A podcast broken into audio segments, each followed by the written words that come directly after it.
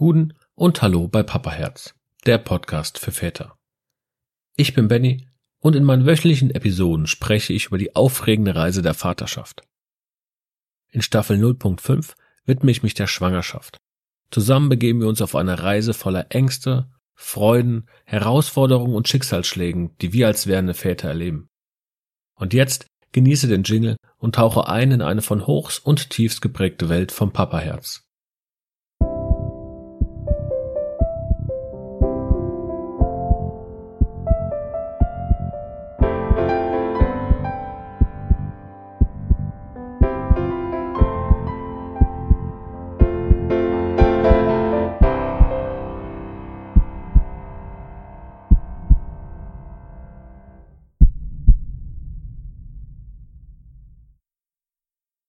Heute sprechen wir über das Thema Hebamme und andere Entscheidungen.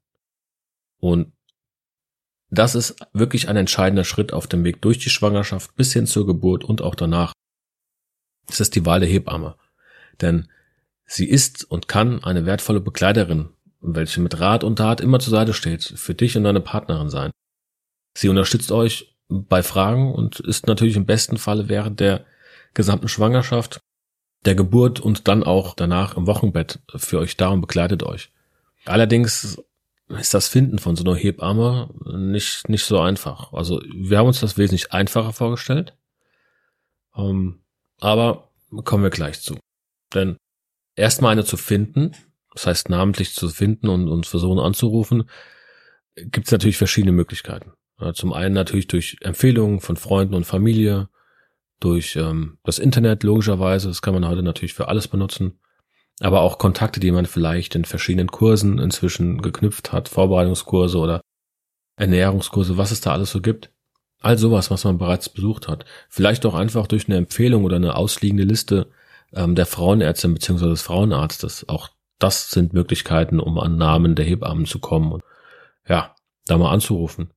Es ist jedoch teilweise echt sehr, sehr schwierig, jemanden zu finden, der Zeit hat und dann auch noch zu einem passt. Denn es ist wichtig, eine Hebamme zu finden, die zu dir oder zu euch oder noch besser gesagt zu deiner Partnerin passt. Ihr müsst euch überlegen, worauf wird jetzt hier der Fokus gelegt auch. Also möchtet ihr lieber eine ältere Hebamme mit, mit viel Erfahrung oder eine jüngere Hebamme, die vielleicht modernere Methoden anwendet? Und was soll die Rolle der Hebamme sein? Soll sie eher eine Art Freundin sein? Soll sie einfach nur eine Begleiterin sein? Oder vielleicht auch mal als Mutterersatz da sein? Das heißt, es ist nicht nur wichtig, überhaupt erstmal eine Hebamme zu finden, sondern die muss dann auch noch zu euch passen und vor allem deiner Frau das geben oder deiner Partnerin das geben, was, was sie braucht. Und das ist dieses Schwierige dabei. Bei uns war es an sich recht einfach, wer sich um die Auswahl der Hebamme kümmert, denn meine Frau hatte ganz klare Vorstellungen und hat offen und ehrlich, wie in der letzten Folge schon erwähnt, mit mir gesprochen. Und dann war für mich klar, ich halte mich da raus. Wir hatten so beide den Eindruck, die Hebamme ist so zu 8, 90 Prozent ungefähr für meine Frau da und zu zwei Prozent für mich. Und es war auch klar, dass ich mit ihr nicht klarkommen muss. Also mir war von vornherein klar, ich muss mit der Hebamme nicht klarkommen, solange sie die beste Wahl für meine Frau ist. Denn sie braucht ja die Erfahrung, sie braucht die Begleitung.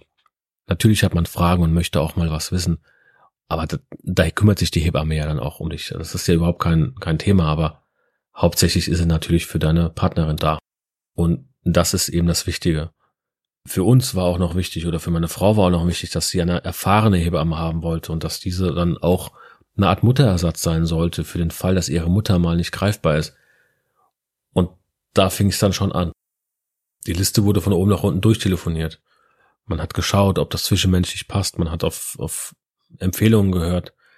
Jetzt hatten wir natürlich Glück, dass wir die Empfehlung von einer sehr, sehr guten Freundin von uns hatten, die gesagt hat, wen sie hatte und, und dass die auch mal den Kopf zurechtgerückt hat, so wie man das auch vielleicht mal braucht. Und dass es dann halt auch mit ihr geklappt hat. Das heißt, wir hatten eine erfahrene Hebamme, sie konnte eine Art Mutterersatz in den verschiedenen Situationen sein. Hat auch, aber auch mal auf den Tisch gehauen, wenn wir meinten, wir müssten ja, müssten es wieder übertreiben mit irgendwas. Es gab aber auch Entscheidungen, bei denen ich mitreden durfte, bei denen ich mitreden musste. Nicht alles soll die Frau alleine machen. Es gibt Sachen wie die Hebamme, da bin ich, bin ich persönlich der Meinung, lass es sie machen. Aber das kann natürlich bei dir anders sein. Wie gesagt, es gibt noch Entscheidungen, die trifft man zusammen, wie zum Beispiel Hausgeburt oder eine Geburt im Krankenhaus. Ja, die Frage ist nicht einfach zu beantworten, das muss jeder für sich selbst entscheiden, logischerweise. Da wägt man vielleicht die Vor- und Nachteile ab. Man überlegt sich, ist es vielleicht eine Tradition, wenn das, dass wir das Kind zu Hause ähm, gebären oder gefallen uns die Krankenhäuser im Umfeld vielleicht auch nicht, weswegen wir jetzt eine Hausgeburt haben möchten. Das sind so ein paar Sachen, die man, die man abwägen muss, die Vor- und Nachteile. Nachteile hast du natürlich in dem Sinne, dass, dass du keine direkte ärztliche Versorgung hast, wenn was schiefgehen sollte. Das sind alles so, so ein paar Sachen, die man sich überlegen muss und sollte. Aber das macht ihr zusammen am besten. Aber auch hier muss ich sagen, ist so die, die, ja, die Stimme der Frau noch ein bisschen höher anzusiedeln, weil im Endeffekt muss sie das Kind ja da zur Welt bringen, wo sie sich dann auch geborgen fühlt und sicher fühlt. Bei uns jedenfalls fiel die Wahl auf ein Krankenhaus, aber dann hast du natürlich wieder das Problem, welches Krankenhaus willst du jetzt haben? Äh, auch hier haben wir wieder Vor- und Nachteile abzuwägen. Man muss schauen, welche Ausstattung das Krankenhaus hat. Welche Philosophie hat das Krankenhaus? Also, was zum Beispiel die Schnullerfrage, die Stillfrage angeht. Gibt es vielleicht auch schon Möglichkeiten von Geburtsvorbereitungskursen oder allgemeinen Geburtsvorbereitungen oder die, die, die Räume zum Einleiten der Geburt. Also lauter so Sachen, die man, die man auch noch abwägen muss bei der Auswahl des Krankenhauses. Und wenn dann die Wahl mal gefallen ist auf ein Krankenhaus, schaut man sich an, welche Zimmer sind denn verfügbar. Also gibt es Familienzimmer, gibt es Einzelzimmer. Die Familienzimmer zum Beispiel, die bieten logischerweise die Möglichkeit, dass du rund um die Uhr mit deiner Partnerin zusammen sein kannst, dass du im Krankenhaus quasi mit ihr, ich sag jetzt mal, wohnst und ähm, dort dich auf die Geburt vorbereitest und, und wartest, bis es losgeht. Im Einzelzimmer wiederum hat man den Vorteil, dass die häufig etwas individueller sind und eine andere Atmosphäre bieten, weil man, weil man da mehr, mehr Freiräume hat, was, was, ich nenne es jetzt auch einfach Dekoration angeht. All das sind, sind Sachen, die man hier wiederum bedenken muss. Und man muss da schauen, was die persönlichen Bedürfnisse sind, aber vor allem, was die Wünsche von dir und, und deiner Partnerin sind. Und wenn man sich jetzt noch entschieden hat, welche, welches Krankenhaus oder beziehungsweise wo geboren werden soll, welches Krankenhaus, welches Zimmer, dann muss man schauen, wie soll das Kind auf die Welt kommen. Also eine natürliche Geburt, so rein klassisch oder in der Badewanne, vielleicht auch einfach per Kaiserschnitt. Auch hier ist es wieder wichtig, dass man sich gut überlegt und darüber redet, gegebenenfalls auch Rat bei Hebammen und Arzt einholt, was jetzt hier besser ist. Es kann natürlich sein, dass du auf, dass nicht du, aber deine Partnerin aufgrund von körperlichen ähm, Einschränkungen vielleicht keine natürliche Geburt machen kann, ja, da ist natürlich der Kaiserschnitt vorzuziehen. Es gibt aber auch vielleicht die Möglichkeit, dass man allergisch ist gegen, gegen äh, Schmerzmittel und, und Probleme hat bei Narkosen, dann ist der Kaiserschnitt vielleicht wieder nicht so ähm, das, das Wahre. Ja, also es gibt bei allen Varianten, bei allen Geburtsarten so ein bisschen das Ding, Sachen, die man sich einfach überlegen muss und die man abklären muss. Bei uns bei mir und meiner Frau war damals relativ schnell klar, wir möchten ein Krankenhaus. Wir waren einfach nicht so risikofreudig, vor allem auch mit der Erfahrung der Komplikationen während der Schwangerschaft. Wir wollten, wenn etwas schief geht, schon im Krankenhaus sein und direkt alles an ärztlichem Personal da haben, was möglich wäre. Jetzt galt es aber auch, dass wir Krankenhäuser suchen mussten und ganz besonders die Geburtsstationen anschauen mussten. Das hieß Infoabende besuchen und Rundgänge machen, äh, sich alles mal anschauen, schauen, wo man sich vielleicht wohlfühlt, wie ist die Atmosphäre in einem Krankenhaus, nicht nur, nicht nur jetzt auf der Geburtsstation, sondern allgemein, wie, wie, wie fühlt man sich da? Fühlt man sich da wohl? Die, die Entscheidung fiel dann bei uns relativ schnell auf ein Krankenhaus, in dem es ein Familienzimmer gab. Das wollten wir unbedingt haben. Ähm, wo es unserer Meinung nach eine super Ausstattung gab, von den, von den Zimmern her bis hin zu den, zu den Geburtsräumen, fanden wir alles, was wir uns vorstellen konnten. Dann war auch noch ein Ding, was ganz wichtig für uns war, die Möglichkeit, dass, dass ich mit im Kreissaal sein durfte. Denn das war so immer in ihrem, also in dem Kopf meiner Frau, in meinem Kopf war immer klar, zusammen. Wir ziehen das alles zusammen durch. Und was die Geburtsart angeht, waren wir auch eher konservativ unterwegs. Also Bett im Krankenhaus und natürlicher Weg sofern es natürlich funktioniert und geht. Und neben den ganzen Aspekten und Entscheidungen, die man, die du auch noch nach der Geburt treffen musst, wie zum Beispiel das Stillen oder die Schnullerfrage, das sind alles Sachen, die kommen dann noch und die ähm, malt man sich schön aus, die funktionieren dann aber vielleicht gar nicht so gut. Auch dazu kommen wir dann, aber erst in einer neuen Staffel.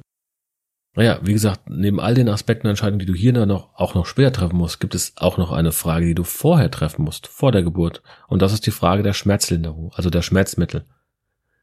Möchte die Frau das oder möchte sie es nicht? Es gibt so dieses, ich weiß nicht, wie ich es nennen soll. Für mich wäre von vornherein klar gewesen, für mich als außenstehenden Mann, ah ja, klar, gib mir die Hämmer und leib mich da durch. Es gibt aber wohl in, in der Frauenwelt so ein bisschen das Denken, dass man die Geburt auch miterleben möchte. Komplett. Und dass man die Schmerzmittel nur im äußersten, ja, im äußersten Falle haben möchte. Auch hier ist es aber wieder die Frage, das Ganze abzuwägen. Gibt es Risiken zum Beispiel aufgrund von Krankheiten, aufgrund von Allergien oder körperlichen Gebrechen, ähm, das gegen oder für eine Schmerzmittelbehandlung spricht. Auch das hat ja noch verschiedene Stufen. Also das sind aber auch wieder Sachen, die muss man abwägen, die muss man mit dem Arzt besprechen oder mit der Ärztin besprechen. Gegebenenfalls auch die Erfahrung der Hebamme einholen, wenn man ihr so weit vertraut, dass man sagt, hier, pass mal auf, ich habe da mal ein Problem, ich, ich brauche da Hilfe. Und ich habe jetzt bis jetzt immer wieder gesagt, da muss man drüber reden, das müsst ihr zusammen entscheiden, da müsst ihr das machen, da müsst ihr dies machen.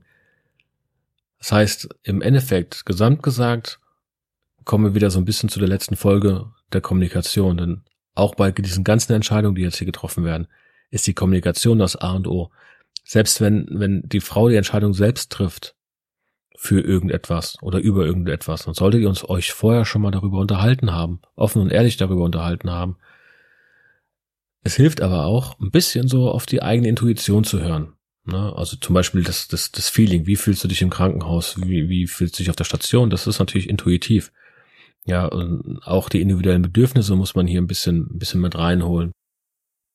Und dann natürlich auch den Rat der Hebamme einholen. Wenn man eine Hebamme hat und das passt zwischenmenschlich, zumindest zwischen der Partnerin und ähm, der Hebamme, dann ist dieser Rat auch sehr wichtig und den muss man sich auch anhören, den muss man auch respektieren.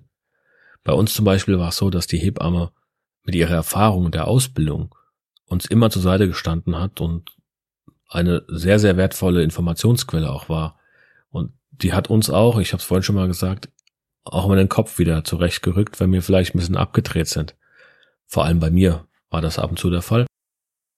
Wer mich kennt, weiß, ich bin an sich ruhig, aber während der Schwangerschaft habe ich doch hier und da mal ein bisschen, ja, meine, meine Spur verloren und war so ein bisschen, ja, nicht panisch, nicht hektisch, aber man hat gemerkt, dass ich unruhig wurde. Jetzt sind wir schon beim Thema unruhig. Da will ich weg.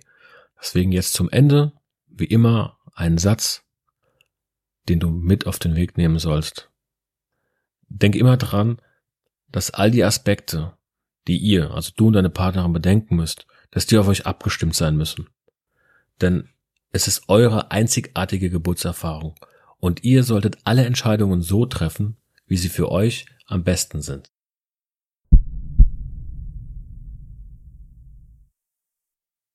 Nächste Woche bei Papa Herz. Finanzen und Sorgen. Wenn dir die Episode gefallen hat, empfehle den Podcast gerne weiter und abonniere ihn auf deiner bevorzugten Plattform wie Apple Podcasts oder Spotify. Lass auch gerne eine Sternebewertung und einen Kommentar da.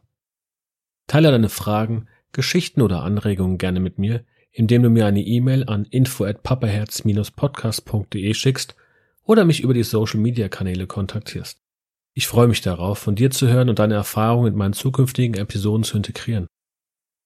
Und vergiss nicht, in den Momenten der Angst, der Unsicherheit und des Glücks, die das Vatersein mit sich bringt, immer deinem Papaherz zu folgen. Denn am Ende des Tages ist es das, was zählt. Bis nächste Woche bei Papaherz, der Podcast für Väter.